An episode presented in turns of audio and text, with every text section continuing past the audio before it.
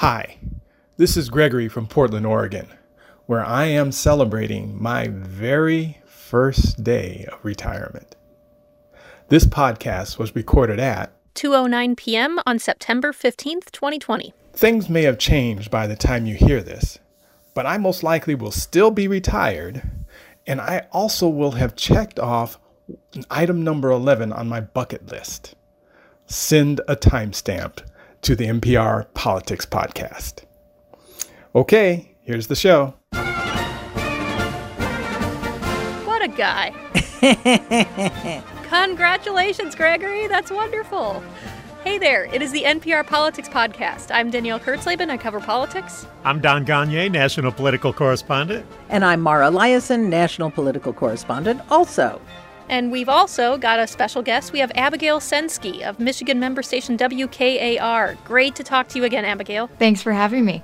And today we have Abigail here as well as Don because they have been out talking to voters. They've both been out in battleground states talking to folks, and so we're here to hear from them what sort of things they've been picking up on the ground. So, Don, let's start with you. So, I've been in the far northwest corner of Pennsylvania, up on Lake Erie, Erie County, and the city of Erie, Pennsylvania.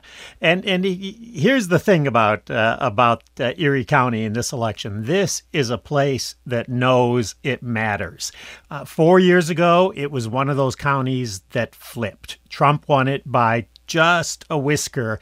Here is something that you do notice this year compared to when I rolled through this area in 2016. You actually see lots of Biden Harris yard signs. Uh, four years ago, Trump just owned the yard sign contest. Uh, again, those aren't votes, uh, but they do tell you something about enthusiasm. And I, I, had a conversation downtown with Erie City Council member Michael Keys. And Danielle, it did not take much prodding to get him to look back and start complaining about the campaign that the Democrats ran here in 2016. He said they felt ignored by the Hillary Clinton campaign. When campaign staff came to town, they were always out of towners, they didn't know the neighborhoods. He says it feels different this year. So it sounds like what you said about those yard signs. There might be a sort of it, the causality might work both ways there, right? They might be a sign of enthusiasm. They also might be a sign of the campaigns being more engaged there, right? That's right. And he says one thing that really helps this year, especially among African American voters, is that Biden has chosen a woman of color as his running mate. I think people are excited about having the first woman of color on the ticket. And we've been driving by and neighborhoods, you know, where you don't see political activity, uh, you see the Biden signs. But, and this is important, he stresses that Democrats can't drop the ball. They still have work to do to avoid a repeat of four years ago. We have to turn out our communities of color. Uh, if they stay home again, we'll lose again. It's that simple. It's that simple, sir. Don, so if if Biden is doing so well in the suburbs.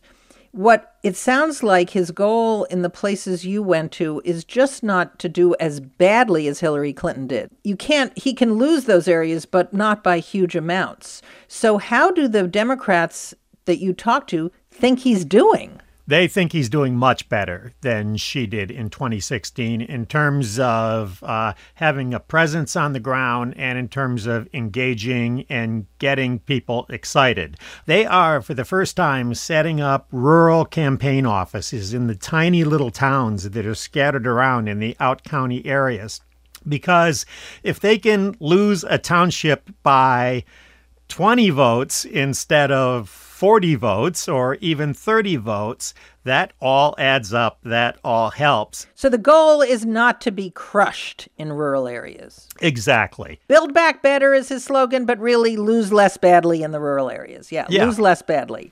You know, I frequently run into Obama Trump voters around Michigan in swingy parts of the state.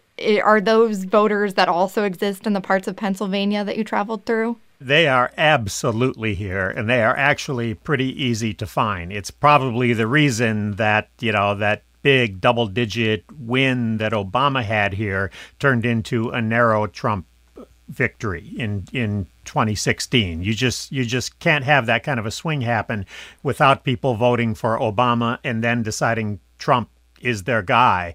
And and Republicans are still kind of relying on the fact that most of those people are still happy with Trump. It doesn't mean there aren't some defections, but I talked to one of them, 52-year-old Cynthia Solvet. She voted twice for Obama, uh, then for Trump. She considers herself a moderate Democrat, especially on fiscal issues, and she thinks the new crop of Democrats are just way too far left, and she thinks that reflects on Biden. Uh, she doesn't think, uh, uh, you know, Obama was working for people like her by the end of his presidency.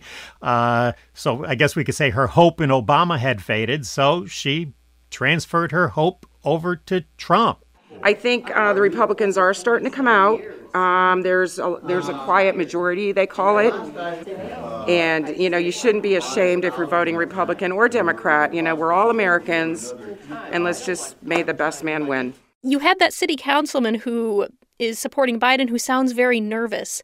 That Obama Trump voter you just played doesn't sound like sounds a bit more confident. Did you feel like there was a difference in confidence between Trump voters and Biden voters? Uh, yes, this is over the course of you know maybe two dozen interviews, so not a sure. not a scientific sample, but absolutely. But the Trump voters were much more likely to predict an easy win, both in Erie County and in Pennsylvania for Donald Trump. Uh, whereas the Biden voters likely said, uh, it's going to be close, but we think we're going to kind of put Pennsylvania right again, and that Erie's going to be part of it. But but they're more likely to tell you it's close, and they're more likely to show the anxiety they have about this whole process. Well, we're going to leave it there. Let's take a quick break. And after that, Abigail will talk to us about what she's hearing in another important battleground state, Michigan. Support for NPR and the following message come from uStudio. U Studio securely hosts, manages, and distributes company content to employees, partners, and customers through audio and video podcasts. Train remotely, broadcast town halls, share product updates, and more. Plus, you can control user access and monitor engagement. See why companies like Nike, IBM, and AT&T trust uStudio. Go to the letter U studio.com today for your free 30-day trial. I'm Lisa Hagen. And I'm Chris Haxel. We're the hosts of No Compromise, NPR's new podcast exploring one family's mission to reconstruct America using two powerful tools guns and Facebook. New episodes drop every Tuesday. Join us for the No Compromise podcast from NPR. And Rebecca and Abigail, you recently filed a story for us about the suburban voters near you there in Michigan. And we all know suburban voters get all this attention every four years. So, what big conclusions did you come away with? I think the biggest conclusion for Michigan is that it's very hard to draw a conclusion in Michigan right now, which is kind of par for the course here. Biden has had a steady lead in the polls, but even regular voters, not just pundits and politicians, are mistrustful of the polls after last election. The president won the state by just under 11,000 votes.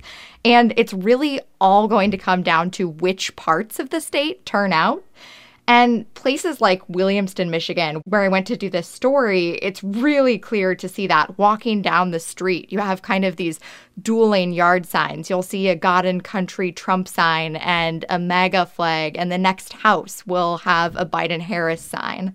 I talked to a woman, Beth Bush, there on her front porch, and she lives in the middle of all these kind of dual lane yard signs. And she's still actually undecided about who she's going to vote for this year. She told me she just generally avoids politics. I don't really engage in conversations like that amongst friends because there's a couple things that you don't talk about unless you're with really, really close people. And I try to stay out of those types of conversations as most as I can. Bush told me that she needs to do more research on who she'll be voting for this year. But in places like Williamston, even though you have this kind of wearing your yard signs on your sleeve there, a lot of people still don't talk about it. It seems like there are some voters like Beth Bush who are caught in the middle and still undecided. I, I don't like the hate talk. I don't like pigeonholing certain people into things. I don't, and I don't like the perception that the United States is given based on our government leaders. And so like that's that's kind of a big thing for me and I can't say that either person running for president would be somebody I'd want to choose to be honest. So so it's back to the drawing board. Well, it sounds like she represents that tiny slice of voters, anywhere from 5% to 12% of people who are still up for grabs. But I'm wondering if you have any gut feeling, Abigail, of who are the shy voters this time? You know, you hear the Trump campaign say, oh, they're all of these secret Trump voters. They don't want to say that they're for him because there's some kind of a stigma in their communities. But then you hear people saying that Biden voters in some of these swing areas are afraid to say they're for Biden. So, what's your gut about which candidate has the silent vote this time? I've talked to fewer voters who believe that there's a silent vote or voters are, you know, scared to talk about voting for Biden. I've talked to more voters who are actually Democrats in these kind of exurban places that have become more purple in Michigan since 2016. And they say the silent majority for President Trump is decreasing in those places. Abigail, something I've noticed is that people either seem to like Donald Trump or hate Donald Trump or like Joe Biden or, you know, just reject him. Uh, but that district that you're in, uh, that's Elissa Slotkin's district, right? The Democrat uh, member of Congress who's one of those national security Democrats. I remember when she voted for impeachment, that was going to be like the issue in that district, both for her and for the presidential contest. Has that just been like wiped away and now it's just you're either for Trump or against him, for Biden or against him? I think so. I think that's just light years in many Michiganders' political memory at this point over the course of the pandemic. People are more worried about, you know, economic recovery in these places and getting back to work and whether their kids are going to go back to school than, you know, what their feelings were about Elissa Slotkin's impeachment vote at this point. That brings up a question I want to throw out to all three of you because I imagine you all have thoughts on this. You know, districts like Elissa Slotkin's or any of the other ones that might have voted for Trump in 2016 but then swung blue eh, to some degree or another in 2018. What should we take away from that, if anything, looking ahead to 2020? What does that tell us about how Biden might do?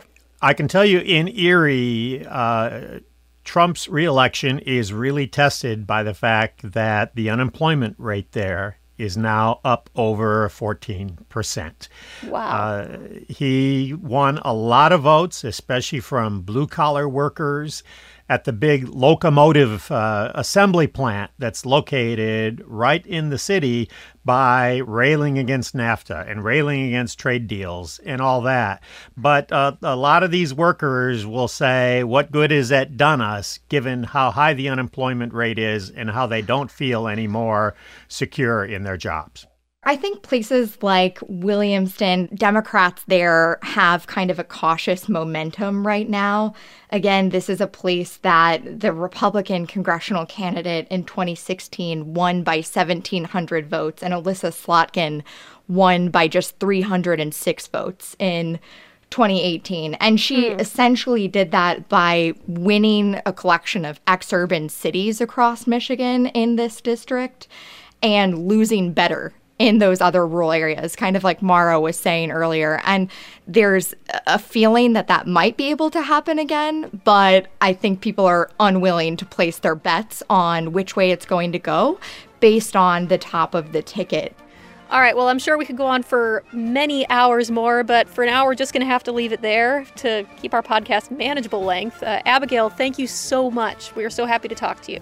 Of course, it was great to be here. Uh, you can find all the ways to stay connected with us by following the links in the description of this episode, including our private Facebook group, newsletter, and workout playlist. You can go sweat out your pre election tension. Until then, I'm Danielle Kurtzleben. I cover politics. I'm Don Gonyea. I also cover politics. And I'm Mara Liasson, national political correspondent. And thank you for listening to the NPR Politics Podcast.